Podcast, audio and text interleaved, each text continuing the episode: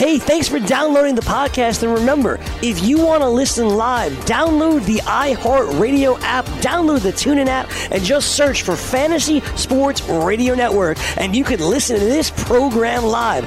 Also, if you want to watch the video of this podcast, check us out on YouTube, on Twitch, or on Periscope. And type in, you guessed it, Fantasy Sports Network. You'll find us there. Enjoy the show, and thanks for listening.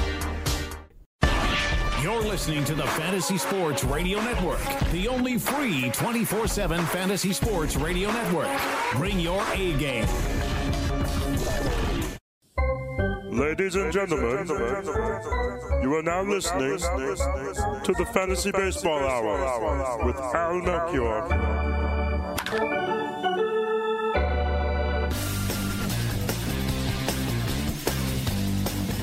Welcome, everybody. You are listening to the Fantasy Baseball Hour. I'm your host, Al Melchior, and uh, happy Friday to you, T G I F. Uh, you know, Monday, the next day that we do this show, uh, it's not going to be as late of a first pitch as uh, we normally have. Uh, so I did put the call out for uh, questions. Uh, I think I got one so far. So uh, if uh, there's something that uh, you want to get settled, a dilemma that you have, I may not be uh, taking lineup questions on Monday. I mean, I realize if you have a rolling lineup lock, that that could still be uh, you know, a viable time for you to get your questions asked. But uh, just putting out a last call here, because uh, I'd hate to miss the opportunity. But there is plenty of other things uh, for me to talk about in this hour.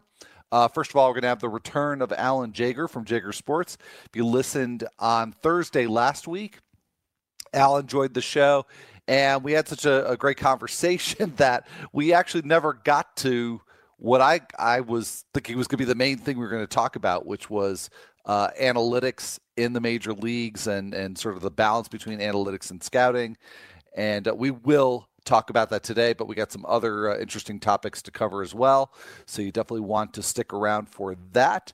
Um, we had a uh, another Walker Buehler uh, outstanding performance on Thursday. I will break that one down, and an interesting twist in that one statistically that I will share with you. Uh, the Braves uh, pretty much went nuts against the Marlins. Uh, some big performances there from uh, Ozzie Albies and Uh, Ender Inciarte, Freddie Freeman, break those down as well. And uh, lots of uh, D L news, injury news, uh, which is, of course, pretty much the norm, but some things that will definitely uh, impact you as you go into the weekend. So here we go. Uh, the Cardinals yesterday placed Carlos Martinez. This actually occurred towards the end of yesterday's show, and I didn't see it in the last ten minutes or so. So this is kind of old news already, but the, the Cardinals placed Carlos Martinez with a uh, right late, right lat strain on the ten-day D L that's uh, been moved back retroactively to Wednesday, and it is expected to be uh, a short stint. I know you've heard that before, so but I'm just I'm just passing on, you know, what I read.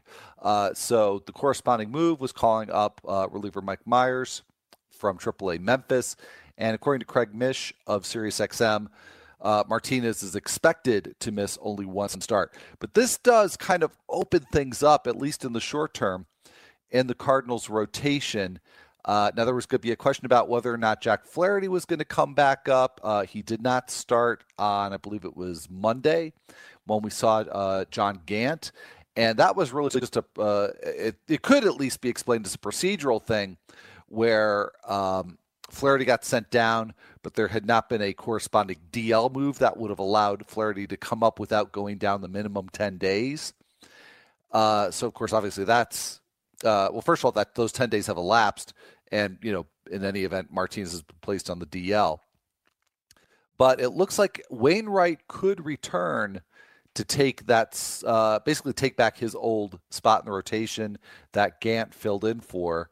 Uh, so that would put Wainwright on track to start this Sunday against the Padres. Not a not a done deal, though. Not a done deal. And as far as Flaherty goes, it looks like, based on his minor league starts, that he's going to line up to actually replace Carmart on Tuesday next week. And uh, Derek Gould of the Saint Louis Post-Dispatch pretty much confirmed as much, saying Flaherty is going to be in the rotation. Uh, obviously can't be as soon as Sunday. So Tuesday is the likely day for Flaherty to come back up. So check your waiver wire or check your bench if you've been stashing them. If you've been stashing Jack Flaherty, I'm sure you don't have to check your bench. bench. I'm sure you're very aware of that. And then there's another name in the midst of all this, and that's Alex Reyes. So he just started his minor league rehab at um, uh, Palm Beach the other day. And so he is going to be uh, moving up the ladder in his uh, rehab assignments. And according to uh, Jim Bowden of uh, The Athletic and C B S Sports dot com, uh, Reyes is targeting a May twenty-eighth return, and he is being stretched out to be a starter. So things are going to get very complicated over the next uh, two or three weeks in that Cardinals rotation. But at least in the short run, it does sound like Jack Flaherty's going to be up. So get him ready to be in your rotation for next week. The Blue Jays earlier today put Marcus Stroman on the ten-day D L. He's got right shoulder fatigue. They made two corresponding moves because they also put, uh, uh, I believe they sent Tim Mesa down. Uh, so they had two openings. So Joe Biagini's uh, been recalled, and Sam Gavilio. Both can be starters. Both can also be long relievers. I have not seen any report in terms of either one replacing Stroman. My guess is, how, based on how these things typically go, that they'll go in the bullpen, and whichever one is available when Stroman's turn is up, uh, they, they would fill in for him. That's just speculation on my part, though. David Price, he's going to be ready to start tomorrow against the Blue Jays. So it's been a very up-and-down week in terms of uh, David Price news. Uh, so he threw a bullpen yesterday, that being Thursday. And uh, according to M L B dot com, he's going to be ready to get back uh, in the rotation for the Red Sox tomorrow. So uh, I would certainly think that it would be a good idea if you own him to keep him benched and see how he does, because his last few starts have not gone well. He's got the carpal tunnel, so you know maybe he's good to go and he's clear of that. I'd like to see it first, but maybe that's just me. Few Nationals notes, uh, according to Masson dot com, Adam Eaton had arthroscopic surgery on his left ankle yesterday, but there's currently no timeline uh, or timetable, I should say, for his return. But this certainly does help Matt Adams, because the thing I've been saying over and over again on the show is uh, that I've really not been pursuing Adams in most leagues, because uh, the bidding on him has really been inflated, and understandably so. Uh, he's been red hot. He's got lots of power. There, there's no reason to doubt the power that he is currently showing. And something I don't think I've discussed, uh, but is a trend for Adams this year, is that he has gotten more selective, so that the power's already been there, but he has been a better hitter so far this year. But my concern is just that Eaton, he could have been back mid to late this month, prior to the surgery, and I thought, well, do I really want to spend what's going to take to get Matt Adams? And and what it takes in the leagues that I've seen has been ten percent and upwards of, of my total fab budget. And I just didn't want to do that for a guy that might be a, like a two-week rental. So I, I would guess, even though we don't have a timetable for Eaton, that that uh, shelf life for Matt Adams now just got, got a bit longer. Uh, Matt Wieters, also, he uh, had to let, leave the Nationals game yesterday early, hurt his hamstring, and also may have a possible injury to the back of his knee. And the Nationals uh, could be really sort of strapped for a replacement. Uh, I'm sure you recall earlier in the year they had Miguel Montero, and then they released him.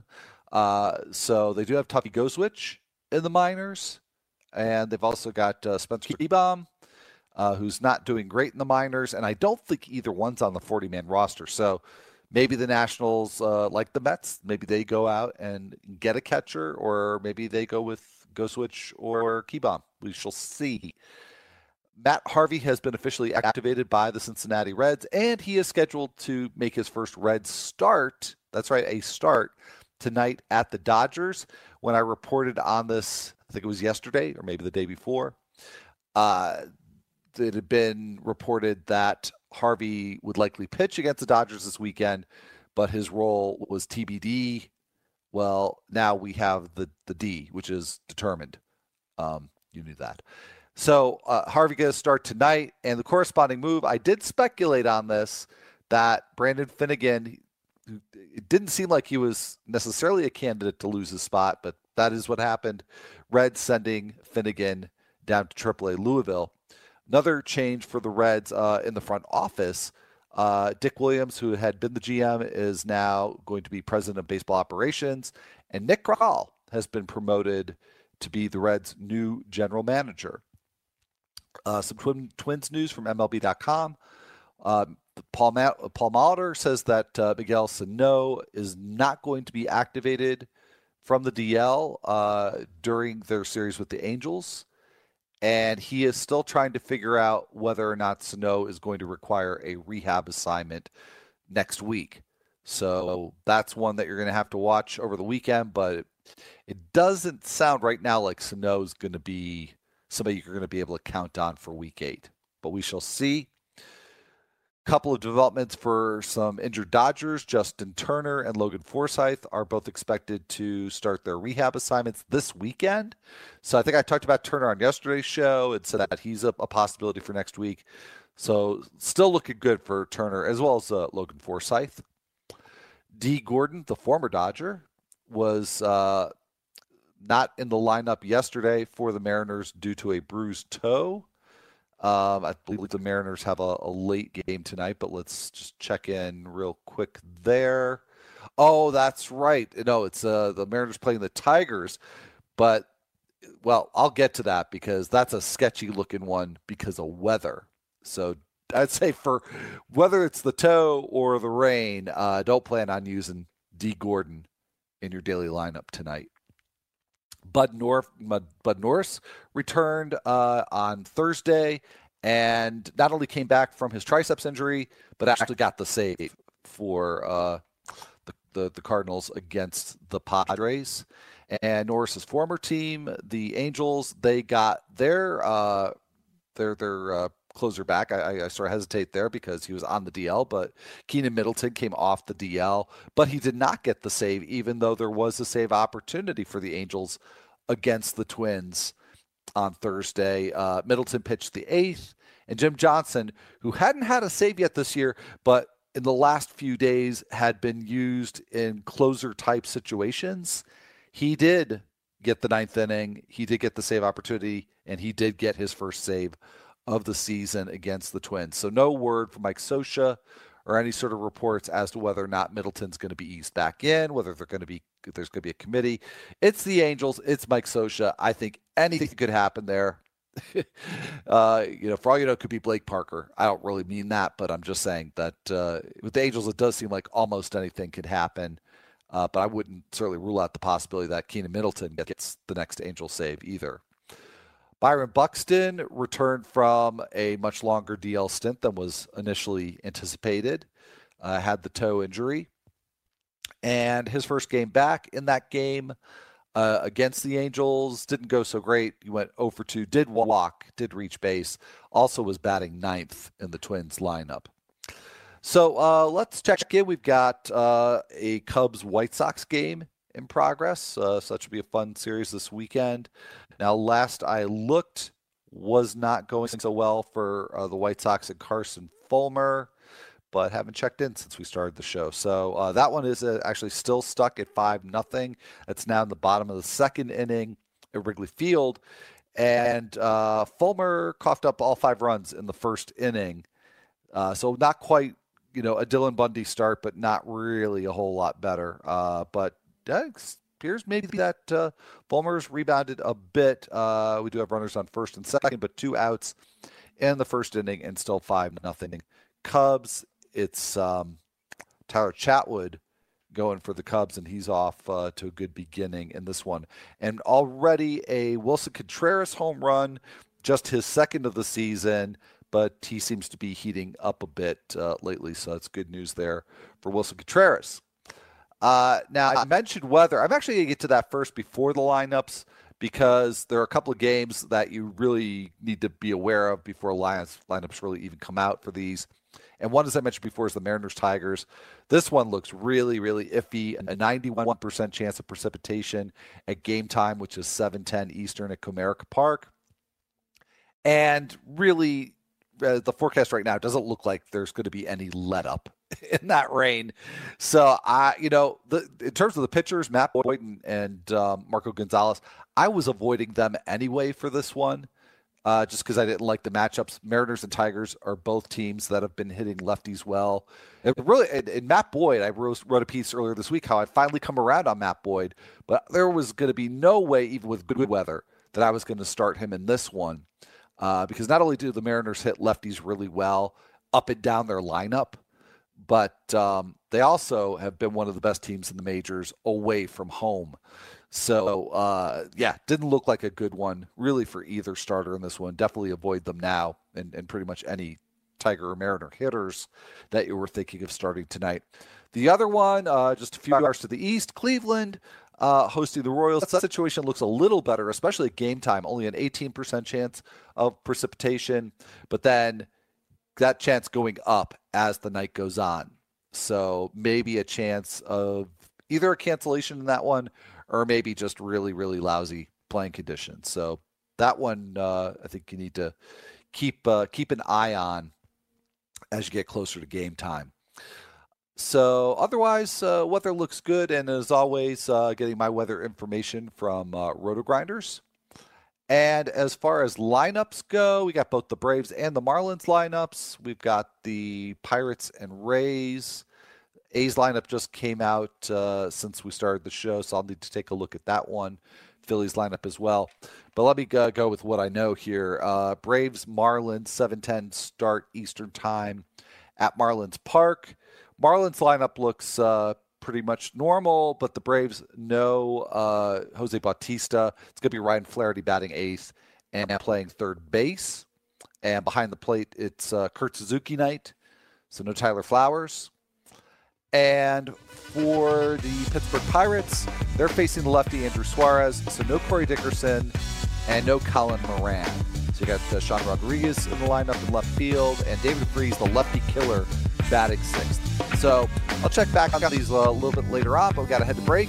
And when I come back, I'll be here with Alan Jaeger, and that's going to be great. So don't go anywhere. I'll be right back.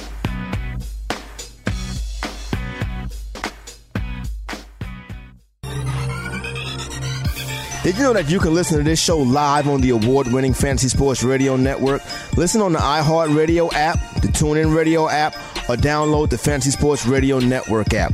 The Fantasy Sports Radio Network is the only totally free, twenty-four seven, three sixty-five Fantasy Sports Network of its kind without a subscription. Check out YouTube Live on the Fantasy Sports Network YouTube page and participate in the program in there, where you can ask questions, discuss the topics with other fantasy enthusiasts, or tell everyone that you disagree.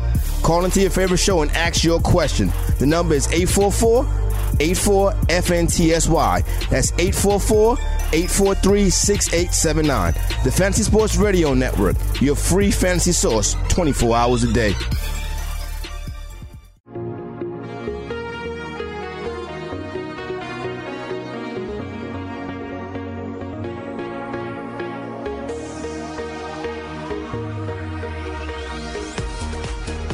Everybody, this is the Fantasy Baseball Hour. I'm your host, Al Melchior, and uh, been very much looking forward to this next segment. Uh, if you tuned in last Thursday, you got to hear uh, uh, Nando and I talk to Alan Jaeger, and uh, we had so much more. You know, we talked about bringing him back, so he is going to be back here with me in just a moment. Uh, but before bringing Alan on, I uh, just want to uh, remind you of the daily roto dot com dollar a month. I'm sure you've heard me talk about it here on the network, but just wanted to put it in context for you. So let's say you buy a lottery ticket, you pay your dollar, you pay your dollar, you pick a bunch of numbers, that's it. Then you clutch the ticket and you hope. But now let's say that you try daily roto dot com dollar a month. You pay your dollar, and then you get access for thirty days, and you are transported into a world that's produced five millionaires. So take destiny into your own hands. Go to daily roto dot com and enter the code one dollar, all spelled out, O N E dollar, one word. That's daily roto dot com, and enter the code one dollar, one word. Don't forget. And uh, now it is time. Uh, very excited here to welcome uh, Alan Jaeger of Jaeger Sports back to the show. Alan, thank you again for taking the time and joining me here here on the show. Hey, Al, thanks again for having me on. And uh, you are a man of your word. You said last week you wanted to have me back on, and you uh, you came right back at it. I love it. That's great. Well, I, I love it that, that uh, you're also taking me up on it. So uh, we'll get right to it. And uh, I, one of the things that I did promise, and I'll try to, uh, I won't try, I will keep my word on it, is to get your uh, perspective on the analytics movement in the major leagues, because I think you've got maybe a different take on this than uh, a lot of people that I have on the show, and, and probably different than my own take. Um, but uh, I, I, I want to get, get to something else first. And, and actually, it really, it, it sort of tickled me that uh, you, you stayed tuned into the show after your segment was done. So you already know what's coming here. Uh, Nando had, had come up with what I thought was a great question, which is we had talked a bit about Lucas Giolito and your work with him last week when you were on the show. And I just said, well, what happens if uh, one of Giolito's teammates, like let's say James Shields, says, hey, I like I like what's going on with your game here. Uh, you know, how can I work with Alan Jaeger? and, uh, you know, I mean, th- I thought that was a really interesting question. So, I mean, how does that typically play out for you in terms of the the athletes that you work with? And do you work, do you start with them in the middle of a season, or is there more of sort of a, a regimented process that you go through? Well, I, I'd say just historically, um, and I think this applies to anybody in the in the training field, um, in-season stuff is predominantly mental, unless they're players you've already have a history with where you can talk maybe physical tweaks over the phone. Don't get me wrong, if you're a pitching coach and someone sends you video uh, to, to look at, but I think once guys are at the major league level and during the season, it's it's tricky, but um, but it could happen instantaneously if a, a player finds out another player is working with a mental guy and they're going through a tough time. Um, I'll have I've had you know, agents call me uh, where they, it could be mid-season and they want me to talk to a guy, and um, they're very receptive, because usually if they want me to talk to a guy, it's because they're going through a tough time. So I guess to answer your question is, you can do this stuff on the fly easily. And, and I can think of one other example. I, I wasn't directly involved, but it, it sort of involved long toss, where uh, Tim Lynn succumbed for the first time, as you remember, about five, six, seven years ago. Um, went through his first spell ever where he was not just dominating. And people were wondering why his velo was down. Um, and from what I could gather from whatever inside information I had, it it, it just sounded like he had really gotten away from his long toss, uh, more or less, I think, since he started his career uh, with the Giants. But definitely uh, that accrued over time. So he literally went back to long toss in in the month of about September. And if you, and this is stuff that's right up your alley, because I think if you look at FanGraphs, if you look at his numbers, I can't remember the year, but it was the year they went they went to the play. They might have won it that year against the Rangers. Mm-hmm. Um, okay. But if you look at, it was the year where he had like, I don't know, he had like a really high E R A in like August, and um, and he literally went to long toss on the fly, uh, starting in the beginning of September. It was because I I, would, I know I was on a K M B R radio show. Um, and we were talking about this exact topic. So long story short is he, he might have gained, I'm just going to guess, two to four miles an hour. He might have gone from eighty-seven to ninety to like uh, ninety-one to ninety-four, something like that. But it was obviously a massive difference. And he had a, uh, I think, a two or less E R A in September, and he ended up pitching very well in the playoffs. Um, so long answer short, man, or short answer long. Um, you definitely could do things on the fly, but I would say it, it tends to be more, guys tend to be more receptive and more, I, I think, in a, in in the need mode, uh, quicker with more mental game stuff. Okay, well, and as you were recounting that, I, I went back to uh, Lincecum's twenty twelve page, and he really struggled. And then at some point in, in August, he did turn it around, and mm-hmm. uh, the velocity actually didn't. Yeah, the, and it's funny because it wasn't really a velocity thing. That stayed pretty much uh, steady for him, but yet the, the the performance really improved for him. So that's that's very interesting to have some context, uh, you know, going back to that season, right, with that uh, that World Series against the Rangers. Um, well, well so, yeah. Sorry to cut you off, but I, um, even though I just cut you off, but I could tell you for sure, because I remember clearly, because I was on a K M B R show in San Francisco about this topic, and so I know he was in L A, and I know, I remember clear, clear as day, his radar gun readings were in the eighties for sure, and I know for sure uh, maybe the month of September's velo didn't go up as much because it, it takes a little while to get back in long toss shape, but I remember him throwing ninety-two to ninety-four, give or take, in the playoffs. Um, For sure, and, and that that was only a month. That was October. So, whatever it was, and I don't know if Fangraphs, if it breaks it down into months, I mean that that doesn't lie. But uh, from what I remember with my eye, I remember he absolutely had a pretty significant jump in velo. But anyway, whatever it was, the bottom line is he obviously started throwing much better. Yeah, yeah, no, the the the, the results are just markedly different. So that's that's a pretty great testament to the the work that you did with him. Um, So, but it, well, I didn't so really do a, it with him, but it was the idea that he did okay. get to long toss through the grapevine. He, he I mean, he, he started long tossing again, which was which was cool.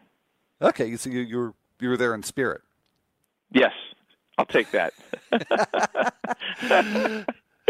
Excellent. Telepathically, excellent. we we were there telepathically, like through just the ter- the concept long toss. Even though he was a huge long toss guy at Washington State with uh, Ken Knutson. I mean, Ken Knutson's at a hardcore long toss guy, so um, that was part of his, his world anyway, but he just went away from it for whatever reason. But uh, anyway, we digress.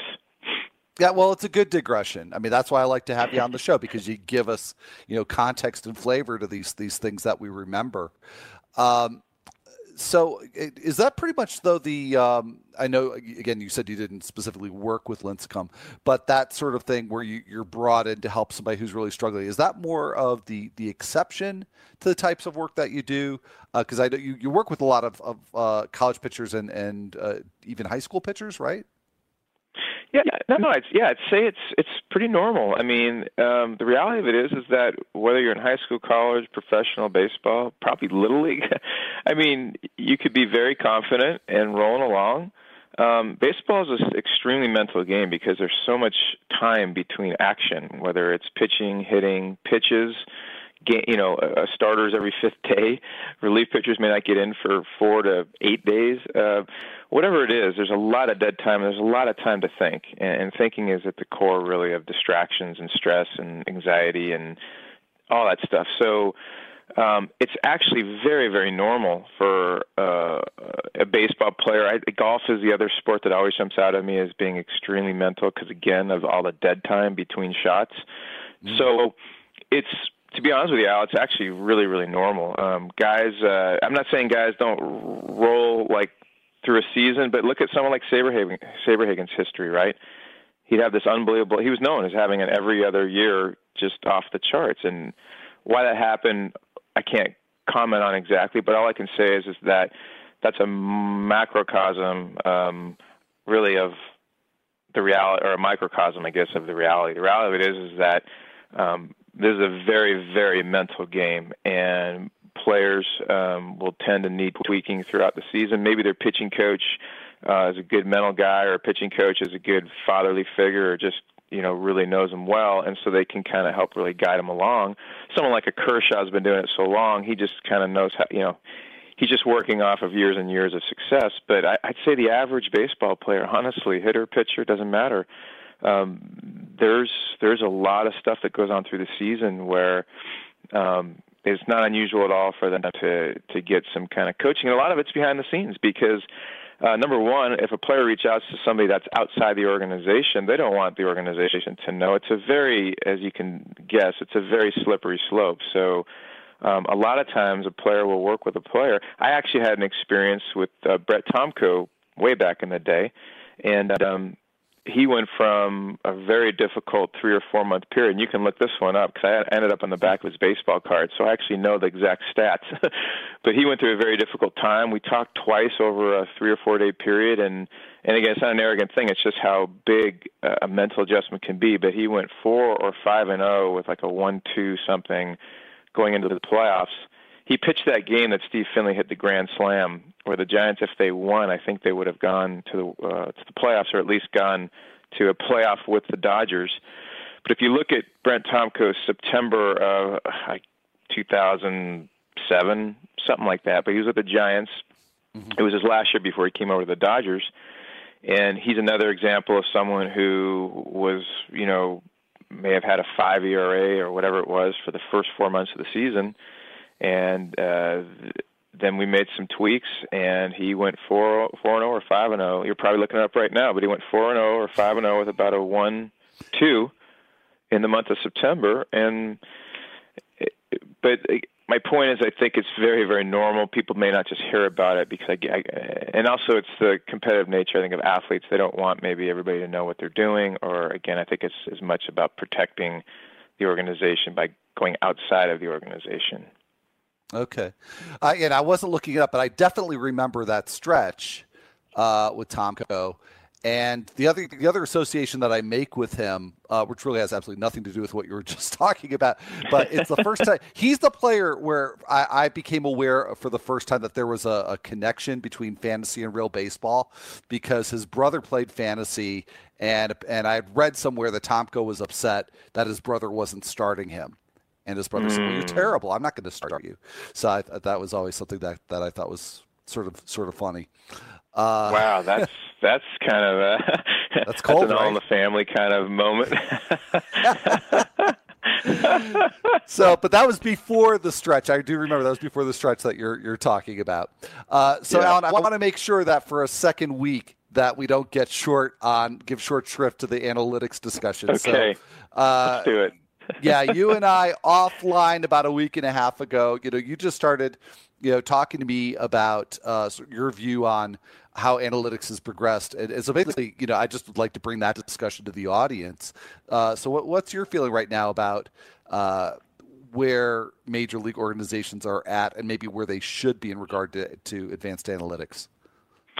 Well, listen, I, I don't have science in front of me. I don't have the data in front of me. So uh, obviously whatever I say, people, you know, are going to state as off the cuff. Um, I mean, I have been in the game for twenty-eight years, and I do feel like I have a very good pulse on, on the general feel of the game um, and the nuances of the game. And, and I just, it's not that there's not a place for analytics. There's obviously a place for science and research and data. It's not, I'm not going to dispute that.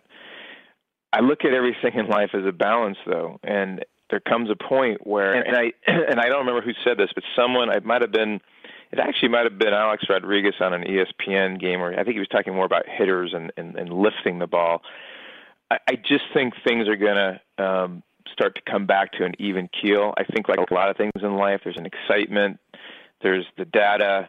People are getting a competitive advantage, so it makes a lot of sense. You know, who can get the best, you know, analyst and get the get the edge. So I get it, and there is advantages to it. But I, I think what happens is you take the human element out too much, and you're asking for trouble. And at the end of the day, it's as black and white to me as that. You you, you have to. You, there's an there's an instinctive part of everything in life, including sports, of course. And when you start to get so rigid, Um, to where the instincts are taken away or, or greatly compromised, um, then I think you have a problem. And, and I feel like what's going to happen, and I, um, I feel strongly about this, it's going to self-correct itself. We just sort of went very extreme in analytics, and that's fine because we've learned that there's some value there. But I think what's going to happen, like trends, there's going to be a trend that, oh, okay, good trend, analytics are helping, and then there's going to be another trend that's like, too much analytics, um, not enough feel, and at some point there's going to, of course, be a happy marriage. And so that that's my simple take. I can't really specifically say I've studied fly ball hitting versus line drive hitting and so on and so forth, but uh, I think at some point it's going to pan out. It might take five years, but um, this idea of hitting the ball in the air and home runs and there's less fielders in the outfield and all that, that may that may still have validity. But I think at some point, I know as a hitter, my best chance I've always felt to um, have success was hitting line drives, because if I missed a little bit high, I hit a hard, hard, hard ground ball through the infield potentially. If I miss a little low, it's a gap or a home run. And uh, and again, I don't have enough data to say with the, the, the lifting and the angle up. I do, I do know, I don't know a lot of stats, but I do know I heard the other day something about the strikeouts are just off the charts up. Um, mm-hmm. and, and to me, you know, again, I don't know if, I don't know if the data is going to pan out to say this, but, you know, I, I learned in high school from my coach, you know, if you're a strikeout, you're dead out. You did nothing to make the defense do anything. And uh, there's something to be said about putting the ball in play no matter what and putting pressure on the defense. And uh, I know bunting is out and all that stuff, but I, I just feel like that, you know, there's a place for small ball too. And there's a place for, you know, guys hitting line drives. And, and, and so we'll see. We'll, we'll see how it plans out. I, I, I just, I'll go back to the one bottom line, which is instincts um, are one step ahead of us. So that's a powerful com- concept. Our instincts are one step ahead of us, always. It's sort of like, try to define the word love, okay? You, you can spend fifty years, and you can come up with the most beautiful ways of describing it. Are you ever going to touch the feeling of love? And to me, it's that simple. Instincts and intuition, things that are more uh, maybe not empirical, if you will. Um, it's very, very powerful. Uh, we can put a lot of data and a lot of analytics on intuition and instincts. Uh, we're not going to get to um, the power and the depth of, of the actual feeling. So that I'm curious what your response is to that, because that's really the, my bottom line. Uh, well, uh, fortunately, we're uh, we're right back where we were last Thursday, Alan. We're just about out of time. so uh, well, give me your maybe, five, give me your ten-second response. uh, I, I, I generally agree that there's got to be a, a happy medium between the two. Uh, I think where it gets tricky is trying to operationalize it and, and coming up with the specific scenarios where it may lead people into trouble. So mm-hmm. I realize I raised more questions than I answered. That, that's what I got. Have you ever wanted to have a fantasy expert in the palm of your hand? Or better yet, in the pocket of your khakis? Well, check it out. Now you can. It's the Fantasy Sports Radio Network app. Download it now to your phone. We promise no weird viruses, no strange tracking things. Just twenty-four hours a day, seven days a week of pure fantasy knowledge dropping all over your head. It's the Fantasy Sports Radio Network app. Stop being a weirdo and streaming it online. Get it on your phone. Take it with you everywhere you go.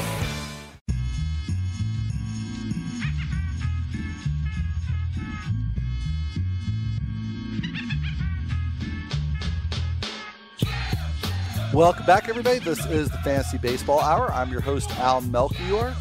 And uh, just want to remind you that if you want a chance to win two tickets to a twenty eighteen World Series game, just go to dailyroto.com slash DKMS and take a crack at playing free daily fantasy baseball. You can play every day. And again, it's totally free. And the con- contests are sponsored by D K M S, who are looking for your help in the fight against blood cancer. Every three minutes, an American is diagnosed with blood cancer, and only thirty percent of all blood donor patients are able to find a compatible bone marrow donor in their own family.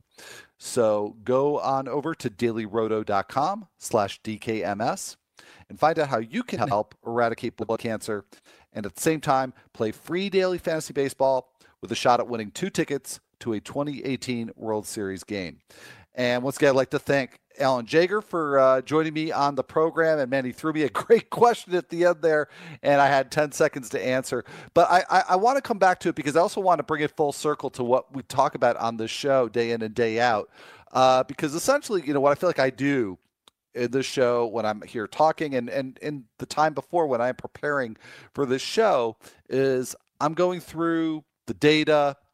I'm looking for patterns. I'm looking for things that are surprising. I'm looking for outliers. That's that's the kind of thing. I mean, I think if you listen regularly, you probably pick up on that, that that's the thing that I, I first of all, I find it interesting. And secondly, I find it helpful to get that advantage over my fellow owners in my leagues to, to be the first one to find find the outlier that has some meaning in it. And a lot of outliers don't lead, lead you anywhere.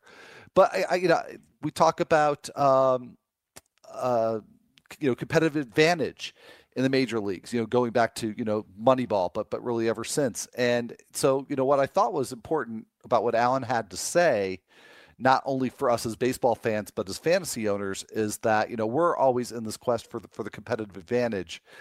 Uh, but th- there does seem to be a missing element, um, you know, that we, we, we dig after the data, but sometimes the data doesn't make sense in a vacuum. And So I'm I'm always in that search for where to find more meaning and better understanding. So I know this is kind of a soapbox moment, but uh, I did want to kind of close the, the loop on that discussion. So uh, anyway, I just saw right before the break that um, uh, it's going to be Joe Biagini taking Marcus Stroman's place in the uh, Blue Jays rotation. And it's going to be Sam uh, Gavilio going to the bullpen. So that's another open loop that I can close there. And then as far as lineups go, I've got all kinds of things to kind of uh, follow up on here. We got a whole bunch of lineups now, uh, pretty much everything before eight, uh, eight o'clock Eastern start now, with the exception of the Giants and the Royals. We've got lineups out. So very quickly here, uh, I'm going to uh, just see what I can find. The Phillies lineup and the Mets lineup, that all looks normal. Uh, Dustin Fowler making his debut as expected against the Yankees. He's batting ninth and, of course, playing center field. And um, no Gary Sanchez. No Gary Sanchez for the Yankees uh, tonight. So definitely take a note of that. And I think everything else is, yeah, we're we're just, you know, I want to get to everything else. So I've had to take kind of a very quick scan here. Um, and uh, we do have the Mariners and Tigers lineups out, but again, I would just ignore those because that game looks really sketchy in terms of the weather. So let's get to some of the uh, stand-up performances. And actually, before I forget, uh, I did get one Twitter question, and I'm going to follow up real quick and make sure I didn't get any others. So uh, we'll just go to the one that I have here. And this one is from at the Randall Pink. ten-team Roto League, need to cut one of the following: Conforto, Buxton, Samardzija, or Newcomb. Uh, for me, it's easy. It would be Samardzija. ten-team. I mean, if this, I think even a twelve-team league, I'd, I'd be ready to cut Jeff Samardzija. Uh, ten-team league, that actually is pretty easy. So hope that helps, uh, Randall.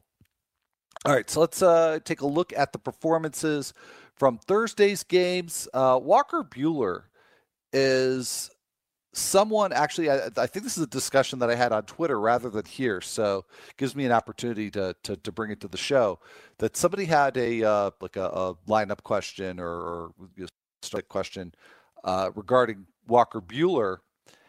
And the, the thing that I expressed is that uh, whatever the choices were that, that the person gave me, I said, I, I, I like Buehler the best, but I would just be aware that I'm not totally convinced that he's going to be a strikeout pitcher in the major leagues, because he's not, either in the, the very limited time that he's pitched for the Dodgers and in the minor leagues. He's not been a big swing and miss guy, but he, he pitches a ton in the zone. So that obviously helps some with strikeouts and definitely helps a lot with the walk rate. But um, his last, not not last night's start, but his penultimate start, I just like a, an excuse to use that word, and his penultimate start against the Padres, Buehler got ten swings and misses, which is not huge, but uh, I think it was ninety-three pitches. I might be off by one or two, but you know, a, a, a good rate, uh, not a great rate, but a good rate. But it's the Padres. Well, last night, facing the Reds, the Reds have the lowest swing and miss rate in the entire major leagues, and he got to double digits again, ten swings and misses on fewer than one hundred pitches against the Reds. So that's that's really encouraging. Uh, again, it's just one start, but it is back-to-back starts with ten whiffs, and maybe it's the beginning of, of a progression for Walker Buehler. Uh, but overall, a very good start, even though he didn't get the win. Uh, two runs allowed over six innings on five hits, no walks, eight Ks, so those swings and misses helped him rack up some Ks. Should be a guy who gets a lot of called strikes, by the way. So if anytime he's in double dig- digits with swings and misses, that's probably going to be a very good start for Walker Buehler. And that this was one. Uh, technically wasn't outpitched by by Tyler Mahle, uh, but the, the Reds got the win nonetheless. Mahle uh, gave up a run in five innings on just three hits, but he walked four batters and only struck out two. Uh, Eduardo Rodriguez, a pretty good start against the Yankees. He did walk three batters in just five innings, but only one hit allowed, no runs, and eight Ks. That's kind of a classic Eduardo Rodriguez line. I, I think he's going to be great for strikeouts. E R A, you know, I'm not quite sure what to expect there, but walks could be an issue. Home runs could be an issue for Rodriguez. So I was a little bit worried about this start against the Yankees at Yankee Stadium, but he got up to ninety-three pitches in five innings, so a fairly short outing for him, but still helped you with the K's.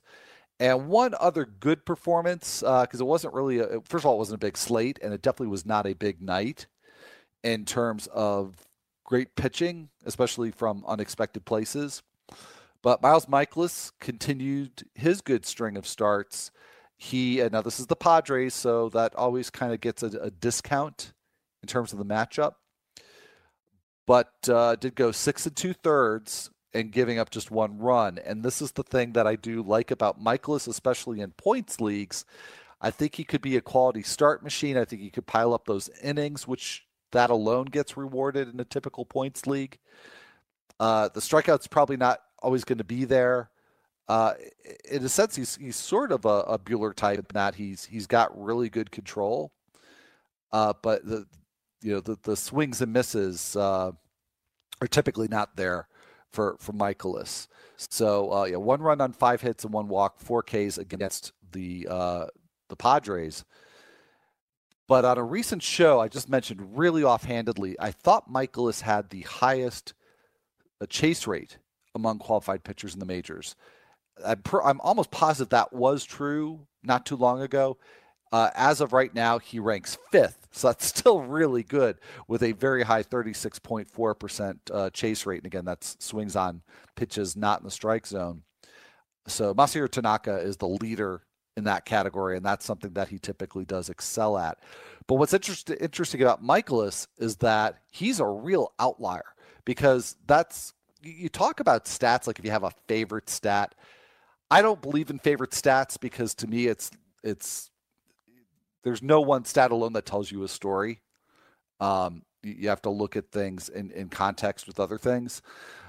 But uh, chase rate is is a is a pretty good one. It doesn't explain everything, but it's a really good indicator of success compared to to some other standalone measures. And it's usually an indication of a good strikeout rate, and can be an indication of a low walk rate, but not necessarily. Of the top eight qualified pitchers in chase rate as of right now, Mikolas is the only one who has a swinging strike rate that's below eleven percent. He's, it's actually a little bit below nine percent for Mikolas.